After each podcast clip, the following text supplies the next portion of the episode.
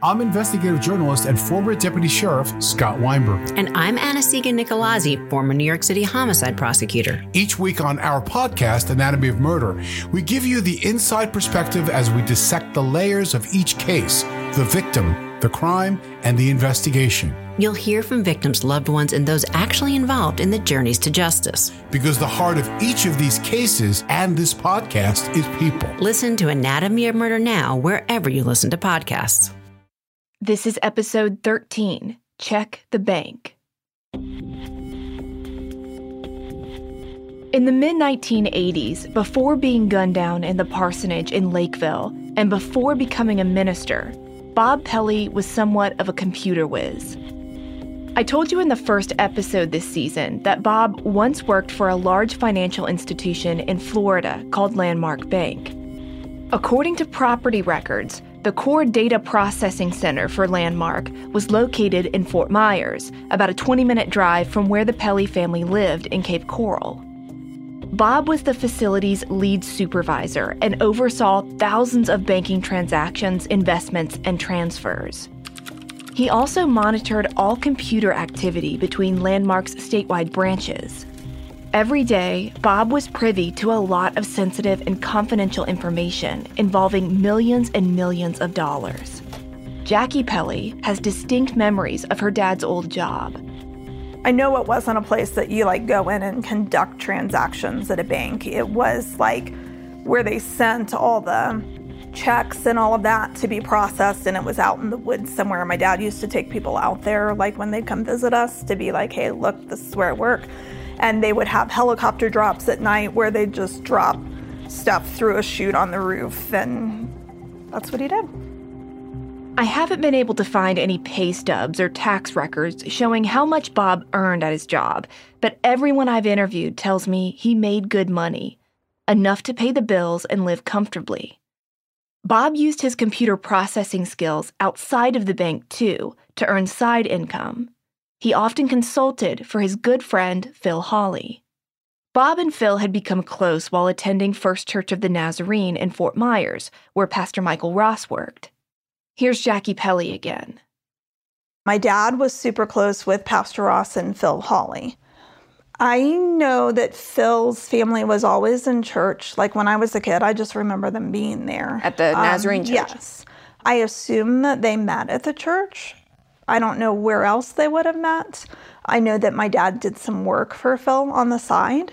So, like on Saturdays, my dad would go over there and help with, I think, the wiring for computers and stuff, but also help with the construction. I remember being over there, Jeff and I, as kids on Saturdays and stuff, helping with that. At the Fort Myers Credit Bureau? Yes. As far as everyone knew, Bob's job at Landmark Bank and his consulting work on the side were going well as 1986 came to a close. And when I say everyone, I mean everyone except Pastor Michael Ross. In our interview last year, Pastor Ross revealed a secret he's kept quiet about for over three decades. In fact, he was so apprehensive to discuss it with me on the record that there were a lot of moments like this during our conversation. Could you turn it off just for a second? Yeah, absolutely. When we were back on the record, Pastor Ross eventually told me that Bob was a tormented man, tormented by something he'd uncovered at Landmark Bank criminal financial fraud. Bob came to me and told me that he had discovered this improper handling of funds and was not sure what to do about it. And we discussed it, and uh, very shortly after that, he decided he wanted to go to Indiana to live. Do you think that he was scared? Yes, I know he was. And he was hoping to get away. He made it clear that he was concerned about who was involved locally. And it was a lot of money that had been abused or misused or swindled or something. But I remember Bob was very scared for himself and for the kids. So, according to Pastor Ross, Bob confided in him instead of blowing the whistle to his employer. Pastor Ross says Bob was forced into a tight spot because the people he suspected of committing the fraud were his close friends. If it was work, just work, he tells blows the whistle, and that's but involved people he knew, or that I knew, or we knew. Or, I think I assumed, rightly so, that it was church people. He knew these people or this person. Pastor Ross believes this is the reason the Pelley family abruptly moved to Indiana after Bob and Don got married. Pastor Ross told me that Bob wasn't even an ordained minister when he took the job at Olive Branch United Brethren Church. Just so I have a, a little bit of clarity here. So, when Bob says, Hey, I think I want to become a minister, I'm going to go work at this church in Lakeville, when he did that, was he actually an ordained minister or was he still in the process? No, I don't think he, he wasn't even in the process. So, how do you think he got that job? I don't know. Maybe someone in that church could tell you. But, but that's not pretty traditional, though, as it goes with pastors going from church to church. Like, normally you would verify they're an ordained minister. Yeah, that, it, that's the strange part of this. He wasn't trained. It was sudden. It was out of our tradition. It was rapid. It was strange and unnatural. Back in 1989, Jackie Pelley didn't know any of this about her father. She told me in our interview that in the two and a half years her family lived in Lakeville before the murders, she remembers a few times where her father appeared to be paranoid. He had three different instances that he felt someone had been in the church. There was one occasion I remember he said he went through and in the kitchen there was water in the stainless steel sink and he felt like somebody had just recently been in there. But I remember an occasion that he was sitting behind me in the rocking chair while I was playing the piano and he was just weeping. For a guy that raises you not to cry, that's huge. I would ride my bike and he would run and we'd just go through, you know, down the road or whatever. And he talked all the time about if something happened to him, what happens to us, who we would go live with, and what was supposed to happen. That's, as a kid, I don't know, as a kid, I think in one sense it gave me a little bit of comfort because we'd lost my mom. But as an adult, looking back, these are not normal conversations that you're having with a kid. You know, this is, this just isn't right. So, in retrospect, your dad did display signs of worry or signs of emotion that were kind of unexplained. Yeah, absolutely. Fran Watson, Jeff Pelley's current post conviction attorney, has interviewed Pastor Michael Ross a few times. She knows the same information that he told me. Outside of her, though, I'm the only other person he's spoken openly with regarding Bob's revelation back in 1986. It took a lot of time for me to convince Pastor Ross to share what he knows. In the end, he agreed to be recorded for the show because he thinks it's time people know what was in Bob's past the fraud in Florida, and everything in between. Fran has spent the better part of the last five years investigating what Pastor Michael Ross said. She thinks Landmark Bank is vitally important to understanding what Bob uncovered, both on a local level and maybe international level. In the end, there was a whole lot of bad going on at that bank that never came to the light of day. So Bob worked in the central processing core of that institution that had those subsidiaries that used all those names and even transferred names, which did what? Allowed them to be less transparent, allowed this money to flow through. Do you see? So there isn't any doubt that there were numbers of institutions under one parent company, one banking parent company, and they had different names, but they processed all the money right through the central processing place where Bob Pelley was the computer man. There was all this fraud going on through the very portal where he was the computer man. I didn't want to just take Fran's word for it, so I did some investigating of my own. According to federal court documents and some great articles I dug up from the Fort Myers News Press, 1984 is really when things started going sideways for Landmark Bank. That year, Landmark became Florida's fifth largest bank. By 1985, it had $3.8 billion in assets and almost 2,000 employees, one of which was Bob Pelley. Trouble was brewing beneath the bank's successful facade, though. Throughout the 80s, the FBI, IRS, and DEA had been monitoring the bank's records, transactions, and employees.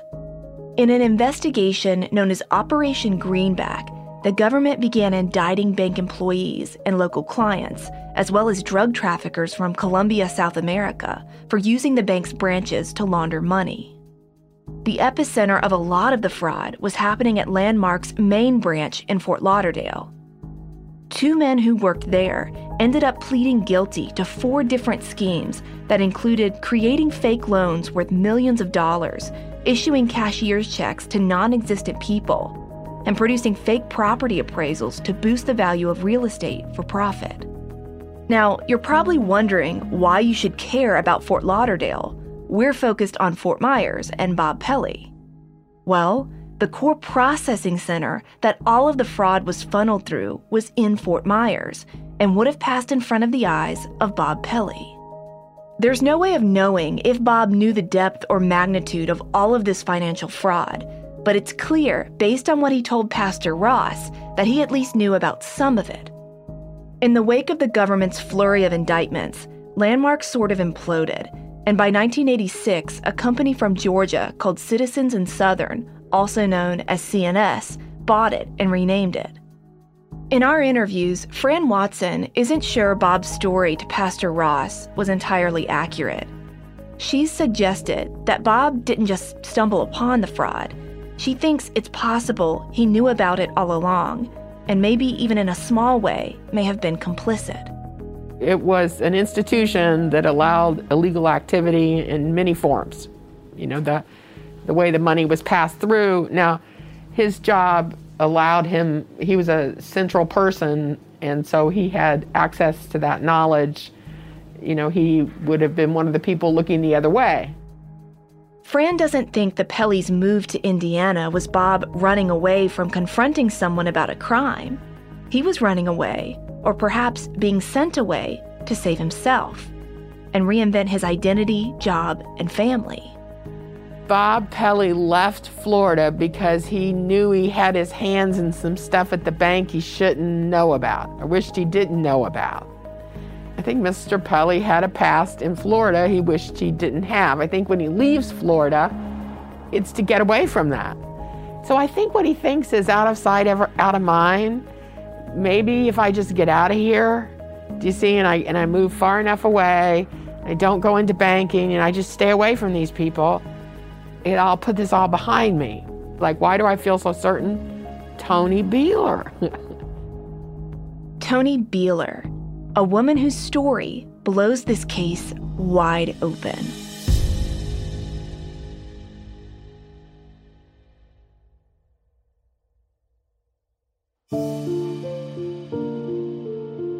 In 2006, Alan Baum, Jeff's defense attorney at trial, wanted desperately to use some Florida facts about Bob as a way to point to alternate suspects.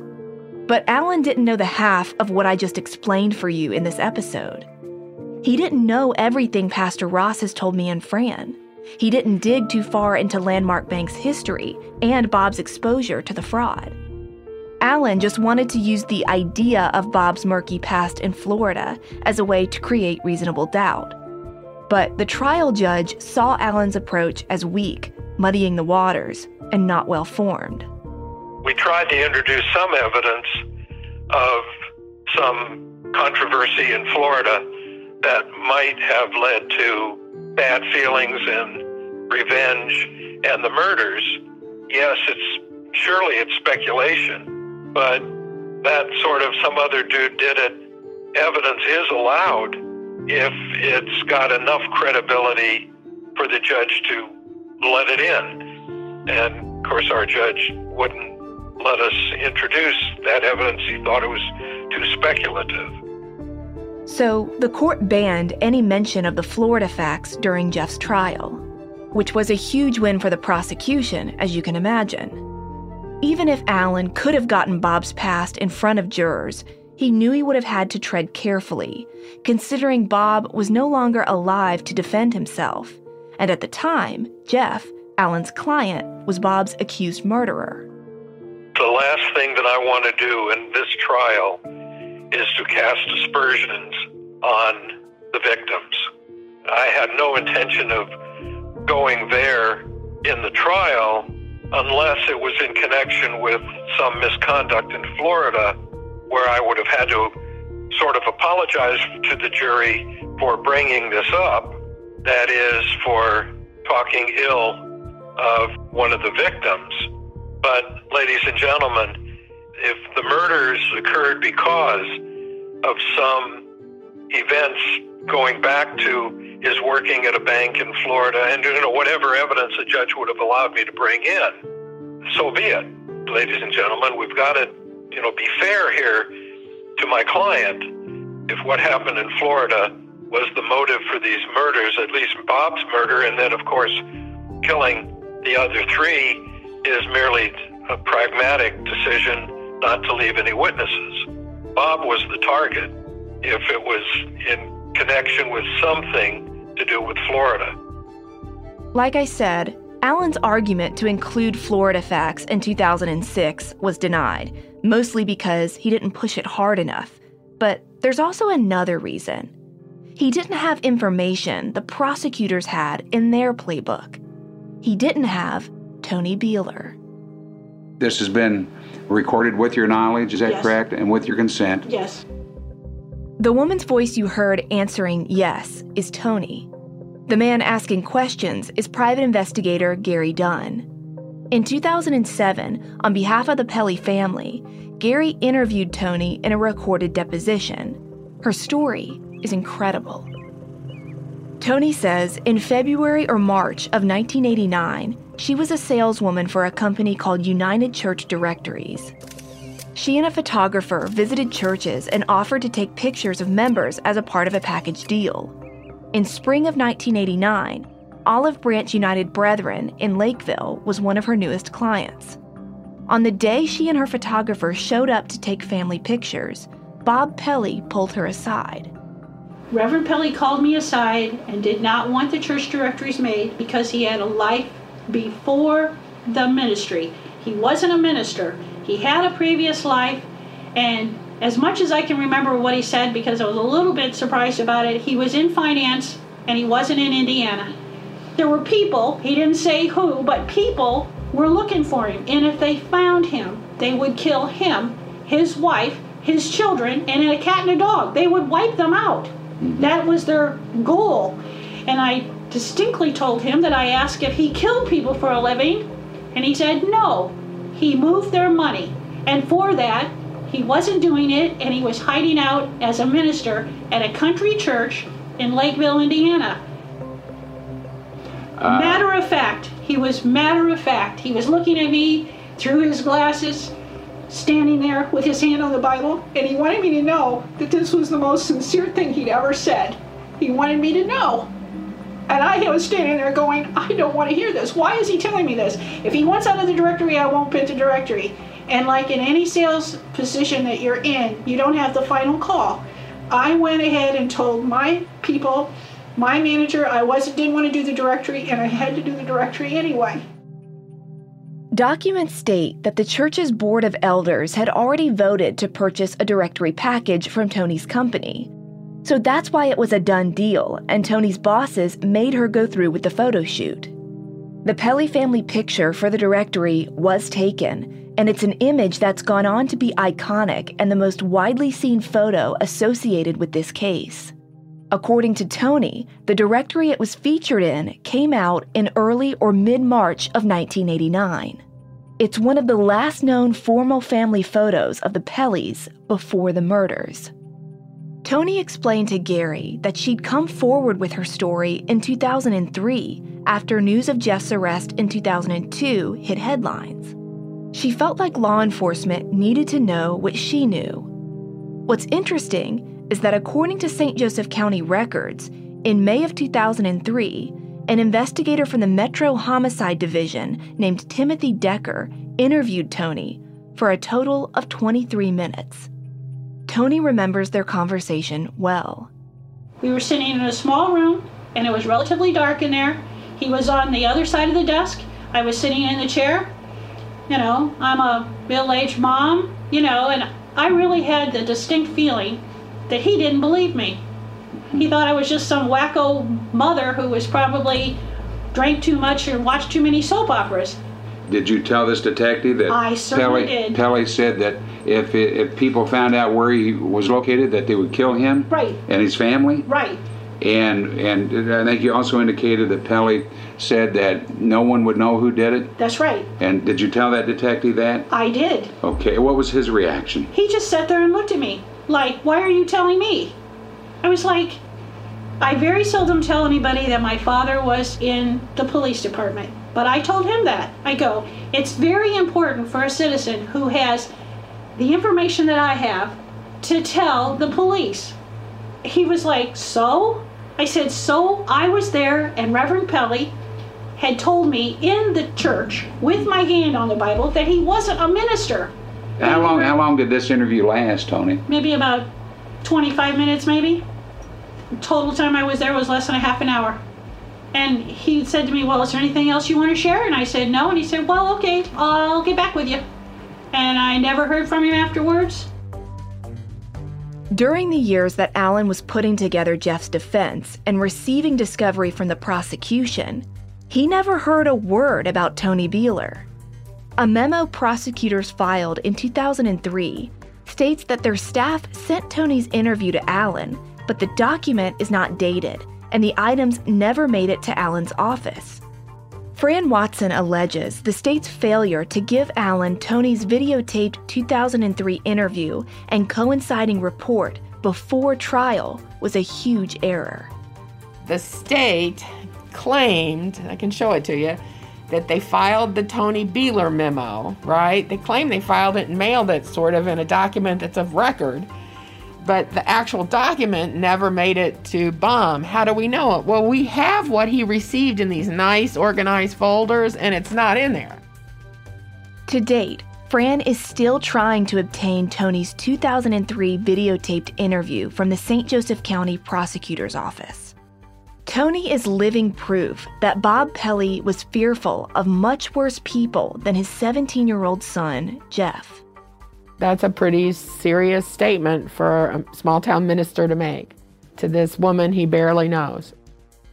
I circled back with Alan Baum about whether or not he knew about Tony Beeler before going to trial. Is that a transcript that you ever received? No. And if you had, what would you have done with it? Are you kidding? I would have offered it in evidence. I would have interviewed her again to confirm the uh, report that led me to her and presented her as a witness. If the prosecutor knew that they had this interview that was done in 2002 or 2003, and yet they decided to exclude it from the discovery that they sent you, does that Oh no, constitute? no! Now you're now you're talking Brady, and of course, that is a clear Brady violation.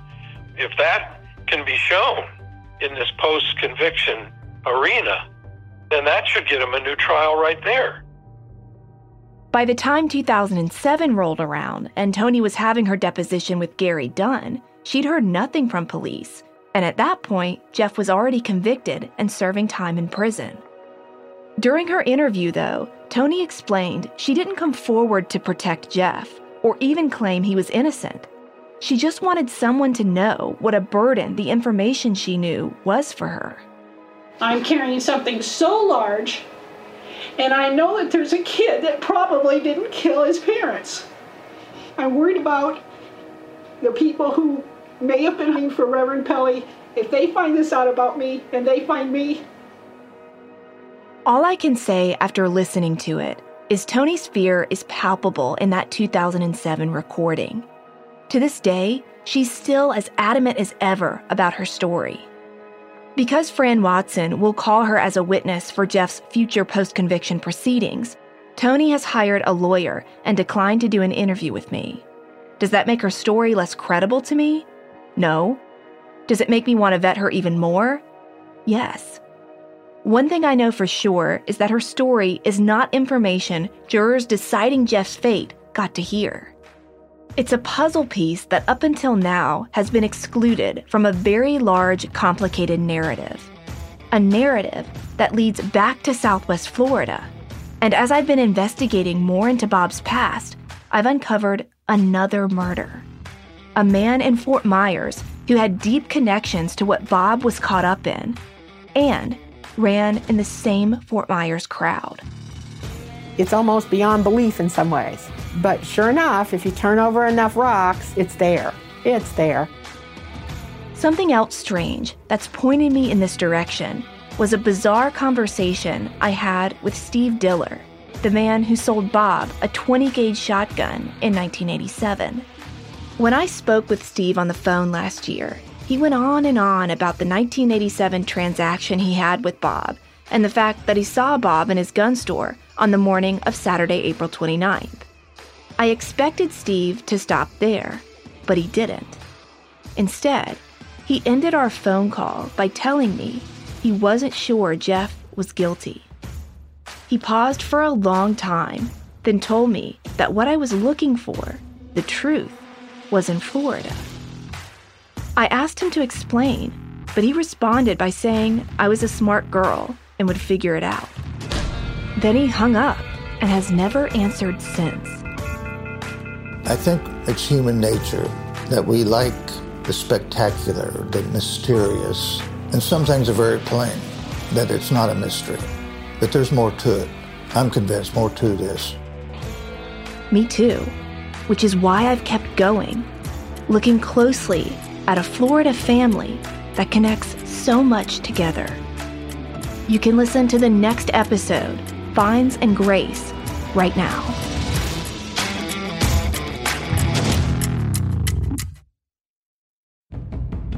Listeners, it's me, Delia D'Ambra, and in the newest season of my investigative series CounterClock, I'll take you to my home state of North Carolina and to a tiny rural town called Williamston, where I investigate a suspicious death and the web of secrets it exposed.